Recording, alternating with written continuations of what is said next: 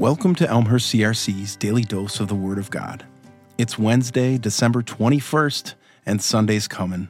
This is Kyle Olson, and I'll be reading from Psalm 96, uh, the New International Version, the good old NIV.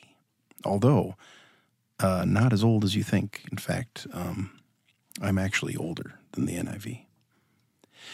Sing to the Lord a new song. Sing to the Lord all the earth. Sing to the Lord, praise his name, proclaim his salvation day after day.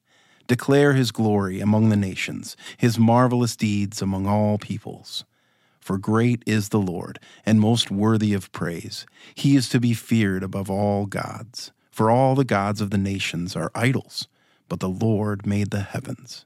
Splendor and majesty are before him, strength and glory are in his sanctuary.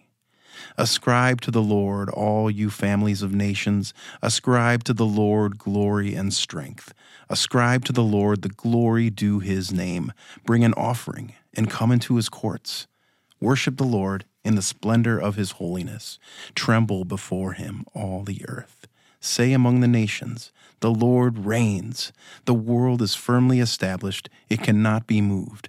He will judge the peoples with equity. Let the heavens rejoice. Let the earth be glad. Let the sea resound and all that is in it. Let the fields be jubilant and everything in them. Let all the trees of the forest sing for joy.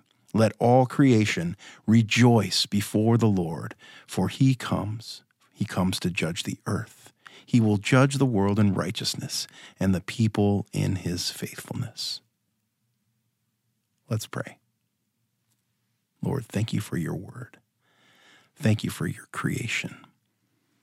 Thank you that we may rejoice in your name. Thank you for your faithfulness. Thank you for your righteousness. Thank you for your holiness. Help us to sing to you a new song Help us to sing to you and praise your name with everything that we do.